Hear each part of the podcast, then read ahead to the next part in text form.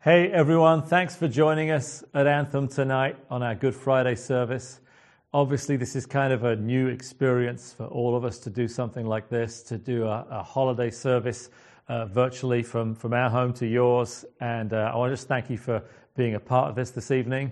Uh, Ashley Pitkin is going to share the word with us this evening. We're here in our sort of converted garage at the moment. Um, I'm here with uh, Ashley, and then my family are here. So uh, say hi to these guys. Um, okay. Um, and uh, we just wanted to not miss this opportunity to do what we would normally do at a time like this, and that would be to share communion together as, as an extended family. And I think what I love about something like uh, being able to put this on our website and Facebook Live as well is that I really believe that we're still worshiping together tonight. And as, as, as, despite the fact that we're in individual homes across the area, we're still together for this next half an hour or so anthem. And so I want to thank you for taking this time to be with us. Um, I can think back to a couple of years ago, not exactly this day, but around this time was our very first service at Anthem Church when we had been just gathering a crew of people and there was 30 or 40 of us and uh, it was coming up on that time in January, February, March. We were just thinking, wait, we've got a, we've got a, a group of people. Why wouldn't we uh, have a Good Friday service? We weren't planning on actually launching until September or October, but we, we wanted to get together on this, this night just to remember the sacrifice of Jesus uh, and the, the price that he paid for us to even have community. You know, I don't think it's, it's coincidence that the word community and the words communion start with the same root because it's about being together tonight when we remember Christ's sacrifice until he comes. And so we're going to do that tonight. And I, if you haven't prepared for this just yet, I want to just encourage you to go get some, some bread and some juice or some wine. Let's not be over ceremonial here. You don't have to, um, it doesn't have to be anything specific. Um, whatever you, you have in the, the kitchen or in the fridge that you can, you can grab so that we can still share this experience together. There was about a, a time about uh, 30 years ago when me and some friends were just hanging out on a hillside overnight. We'd gone camping for the night. And it was two or three in the morning, and just five of us, sort of 20 year old guys, were just hanging out in the middle of the night, having some great conversations about God and being honest with one another about our lives. And one of my, my friend Ian suddenly had the idea we should take communion together.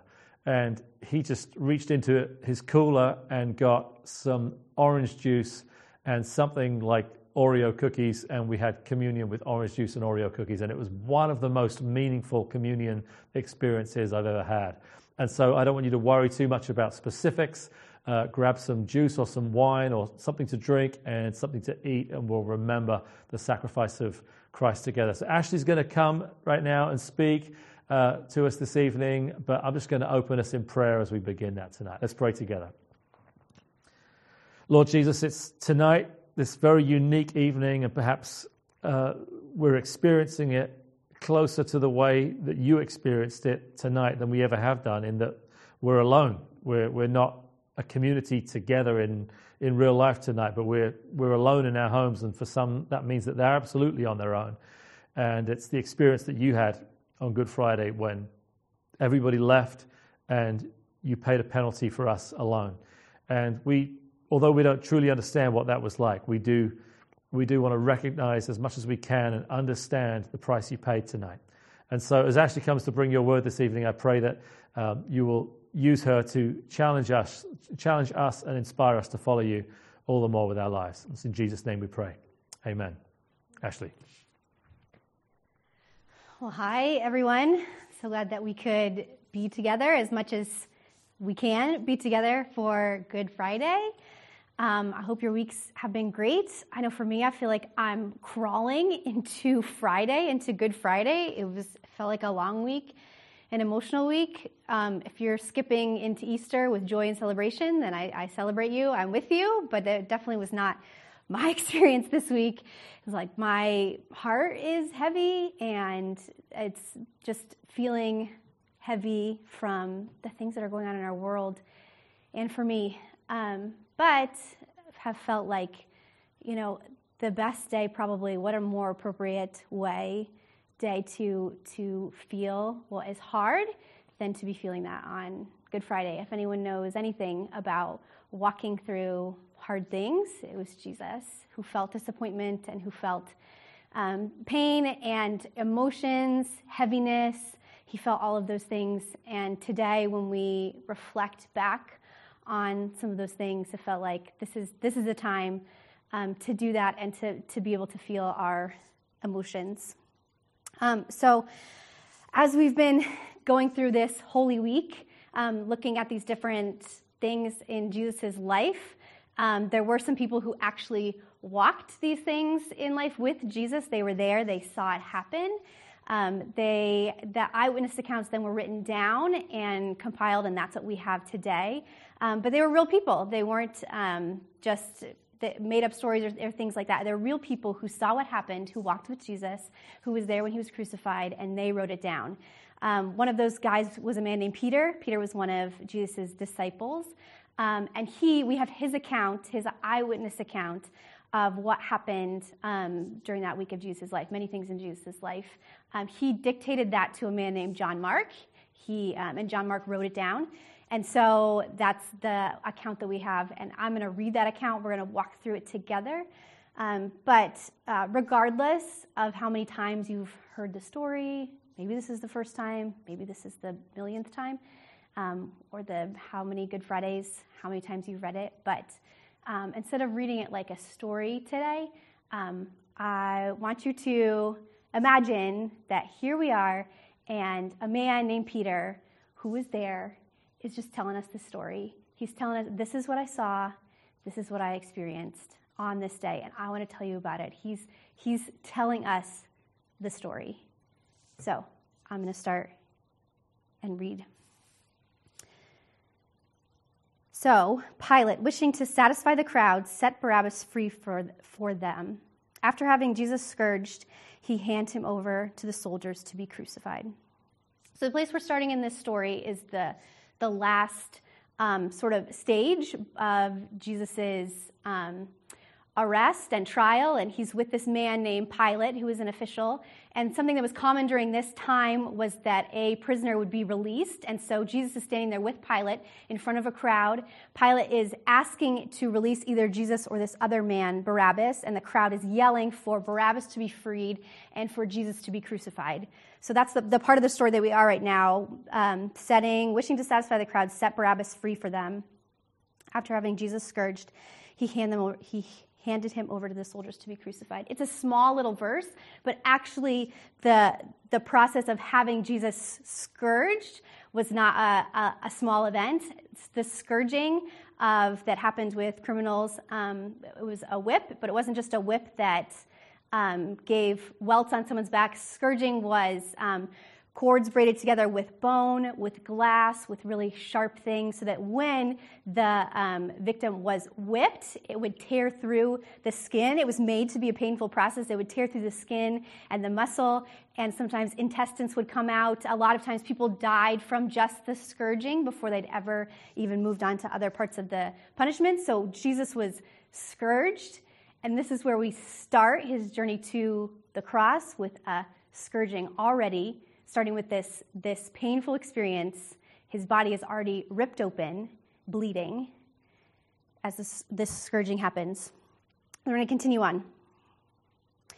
The soldiers led him away to the palace, that is the praetorium, and they called together the entire Roman battalion of 600 soldiers. They dressed him up in a ranking Roman officer's robe of purple, and after twisting together a crown of thorns, they placed it on him and they began saluting and mocking him. Hail, King of the Jews! They kept beating him on his head with a reed, which would have been like a staff, like a bamboo staff, and spitting on him, and kneeling and bowing in mock homage to him. After they had mocked him, they took off the purple robe and put his own clothes on him, and led him out of the city to crucify him. They forced into service a passerby coming from the countryside, Simon of Cyrene, the father of Alexander and Rufus, to carry his cross. So Jesus has been scourged, and he has this, this humiliating, disrespectful experience with these soldiers that are beating him have this crown of thorns that's on his head.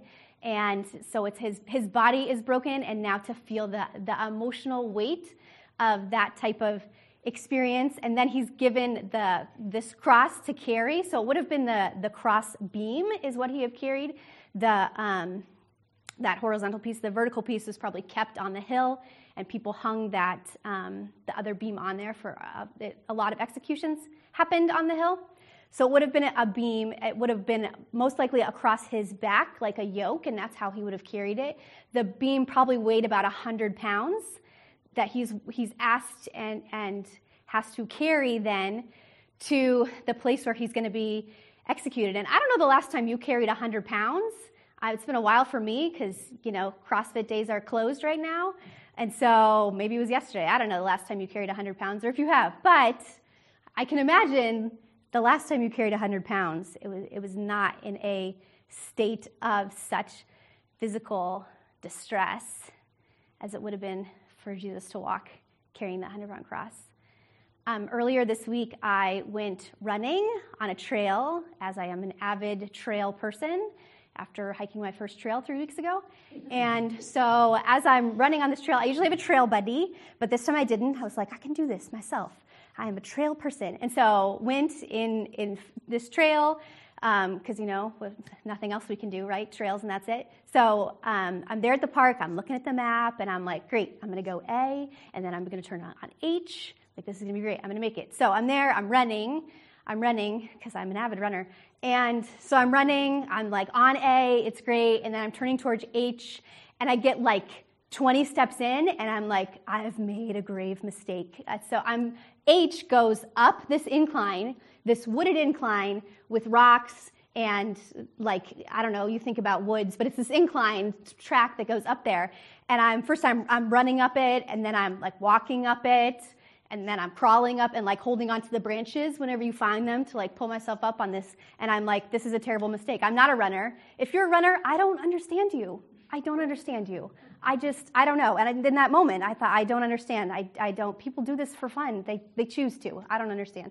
So I'm, I'm going up this hill that is never ending and running, and, and the thought just like comes to me in how much and how much I am not enjoying my experience right now. This is nothing compared to the walk that I'm going to think about later this week that Jesus took on that walk to his execution. The distance was shorter for him. The incline was probably not as steep, but that painful walk, having been scourged, having been beaten, and having that sort of um, mocking happen to him, and then carrying this hundred pounds, walking up to his cross. Uh, we don't know how long he carried it before they grabbed um, Simon to carry the cross from him, but at, at, some point, Jesus was unable even to keep carrying, to keep going on as he's carrying his cross. Um, but really, there's um, the 100 pound cross on his back really paled in comparison to to something else that he was carrying. So remember that we're, we're listening to Peter telling us the story, and, and Peter um, also he had written some letters, and one of the letters we call First Peter, um, and he had written this in First Peter. He, which he's, he's saying Jesus, he personally carried our sins in his body on the cross so that we can be dead to sin and live for what is right. By his wounds you are healed.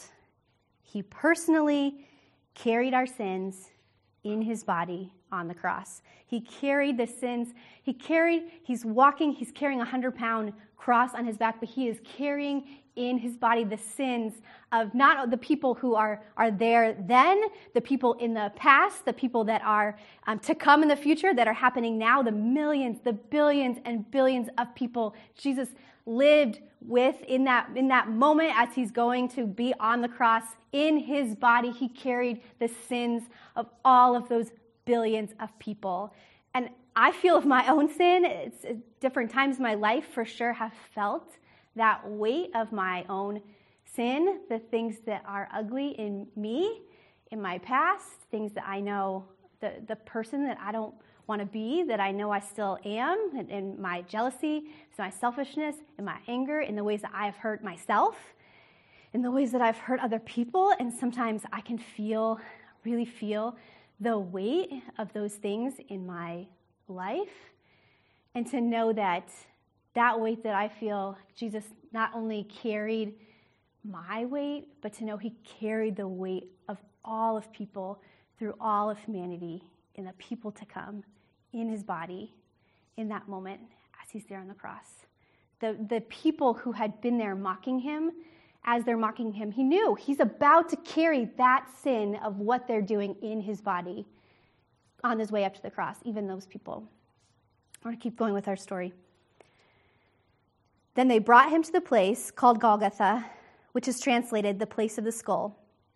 They tried to give him wine mixed with myrrh to dull the pain, but he would not take it. This is like a, a narcotic that you like a morphine. You would think you would drink this and it would dull his senses. Um, but Jesus chose to experience it fully, so he didn't accept this. Um, and they crucified him and divided his clothes among themselves, casting lots to see what who should take what.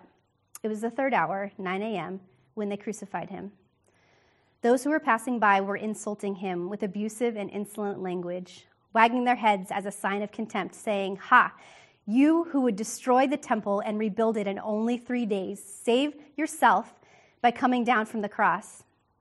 In the same way, the chief priests also, along with the scribes, were ridiculing and mocking him among themselves and saying, He saved others from death, but he cannot save himself. Let the Christ, the Messiah, the anointed, the King of Israel, now come down from the cross so we may see and believe and trust in him. Those who were crucified with him were also insulting him. When the sixth hour came, which is noon, darkness covered the whole land until the ninth hour, 3 p.m.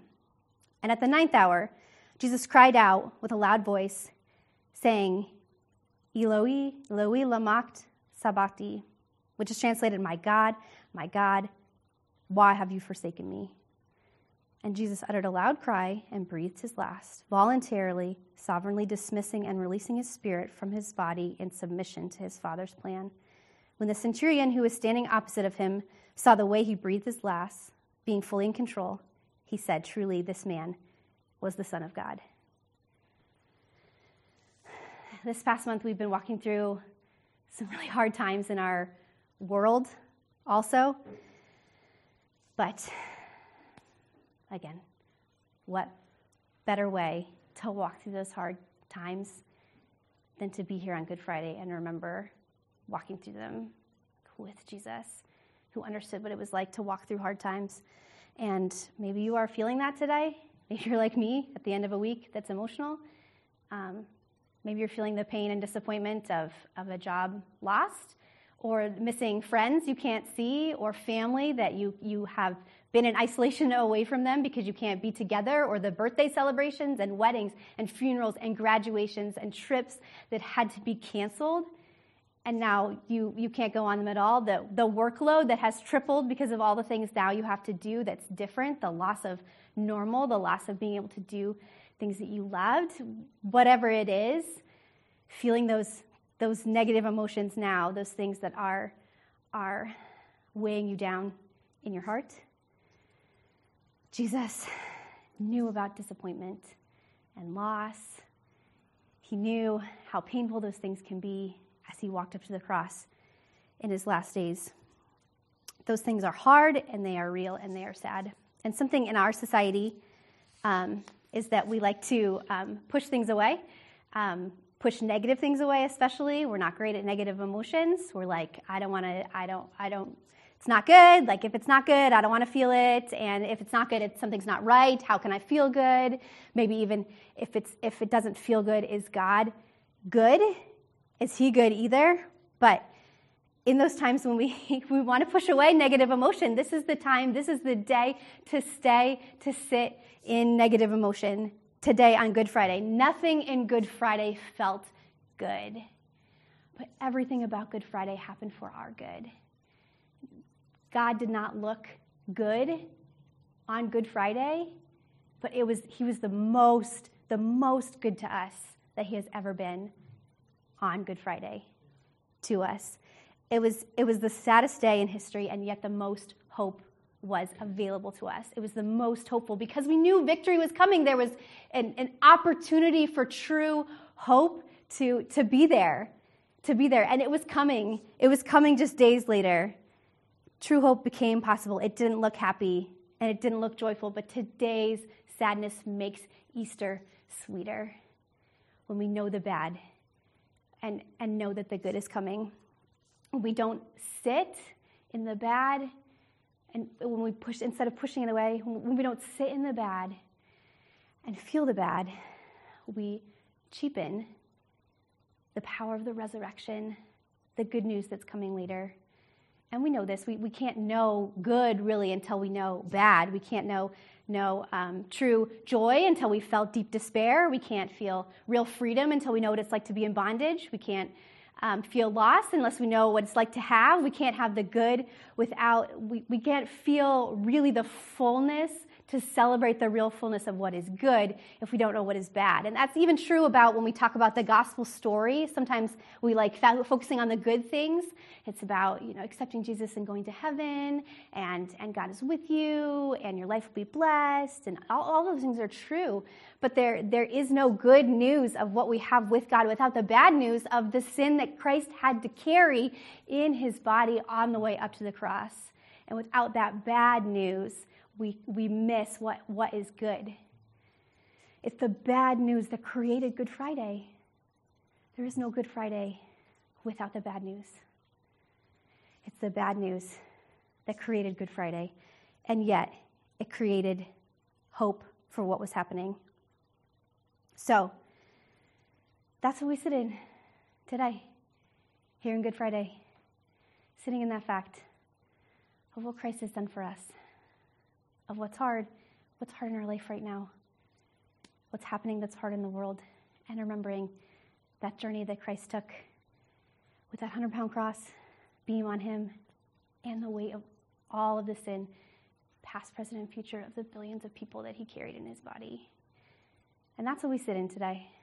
Even if it doesn't feel good, we know that we, we can sit in it because we know that victory is coming, because there will be miraculous incredible victory that is coming. And because we know it's coming today, we can be brave and be open and vulnerable to what is hard and what is sad. To take a breath and to know that in this place, we can really think about what Christ's sacrifice meant to us. If we don't sit in the agony of what Christ did for us, we will cheapen the celebration of the resurrection when it comes. Something that um, Jesus asked us to do as we remember what he has done for us, what he did, when he asked us to um, remember him. Um, one of the ways he asked us to remember him was through communion, which is what we're going to take together tonight as we sit in this, in these last days before, these last hours before triumph, when we're sitting in the sad story of Good Friday. Colin's going to come and he's going to lead us in communion.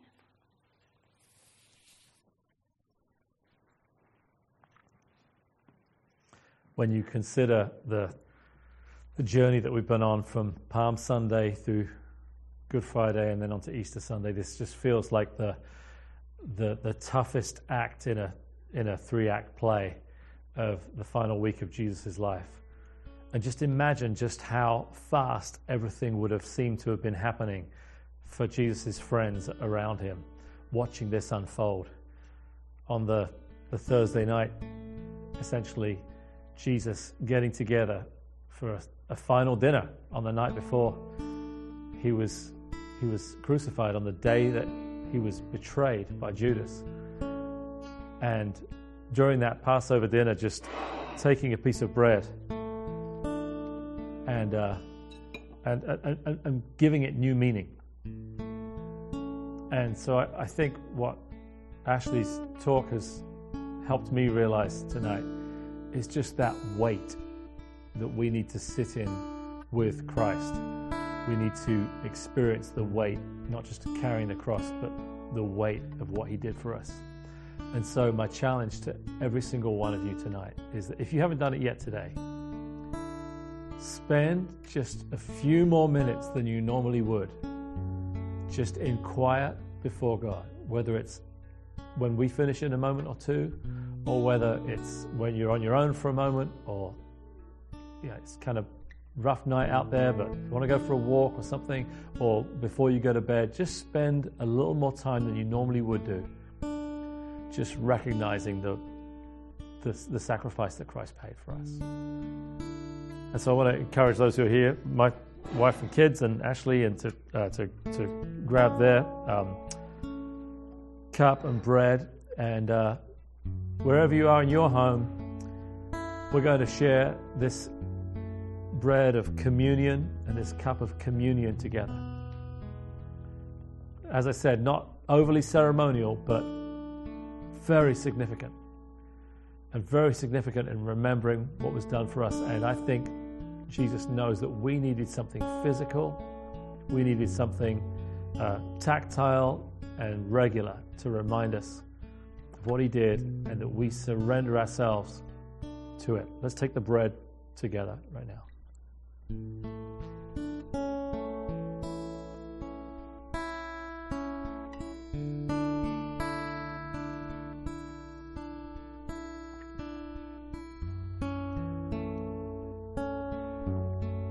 And as we take the cup together, we remember that this represents his shed blood on the cross. That blood was spilled. And that blood was a sacrifice for our sins so that we could come into a, a new relationship with him.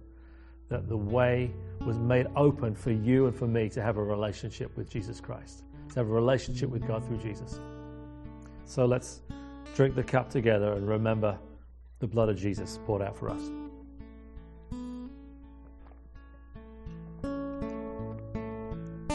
Let's pray together.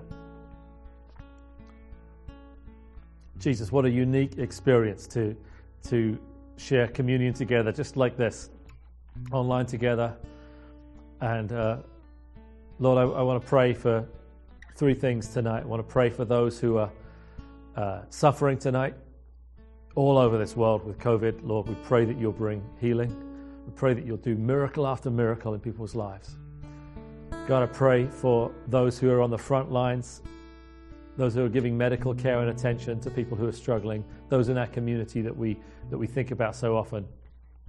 And God, I also pray for those who are struggling with anxiety or fear tonight, as so many of us have during this season. And uh, God, we're right there with them. And I pray that you'll bring peace. And even in the midst of this storm, we'll recognize your presence. Even in the Good Friday experience, Lord, we'll recognize that you are there during our storms. And so I pray tonight that um, as we wrap up here, God, we will uh, go into our own rooms, our own homes with just that sense of the weight of your presence in our lives and what your sacrifice meant for us. Thank you, Jesus. Thank you, Jesus. It's in your name we pray tonight. Amen. Amen. Well, uh, let me encourage you between now and Sunday, reach out to somebody, get on the phone to somebody who you wouldn't always talk to, text somebody, call them, Facebook message, WhatsApp, however you normally do that. But make a connection with somebody that you wouldn't otherwise do it and uh, wish them a happy Easter. Invite them to what we're doing at Anthem. Have them join you online. I'm so looking forward to seeing you on Sunday morning at 10:30 when we celebrate the resurrection together. Thanks for joining us tonight. See ya.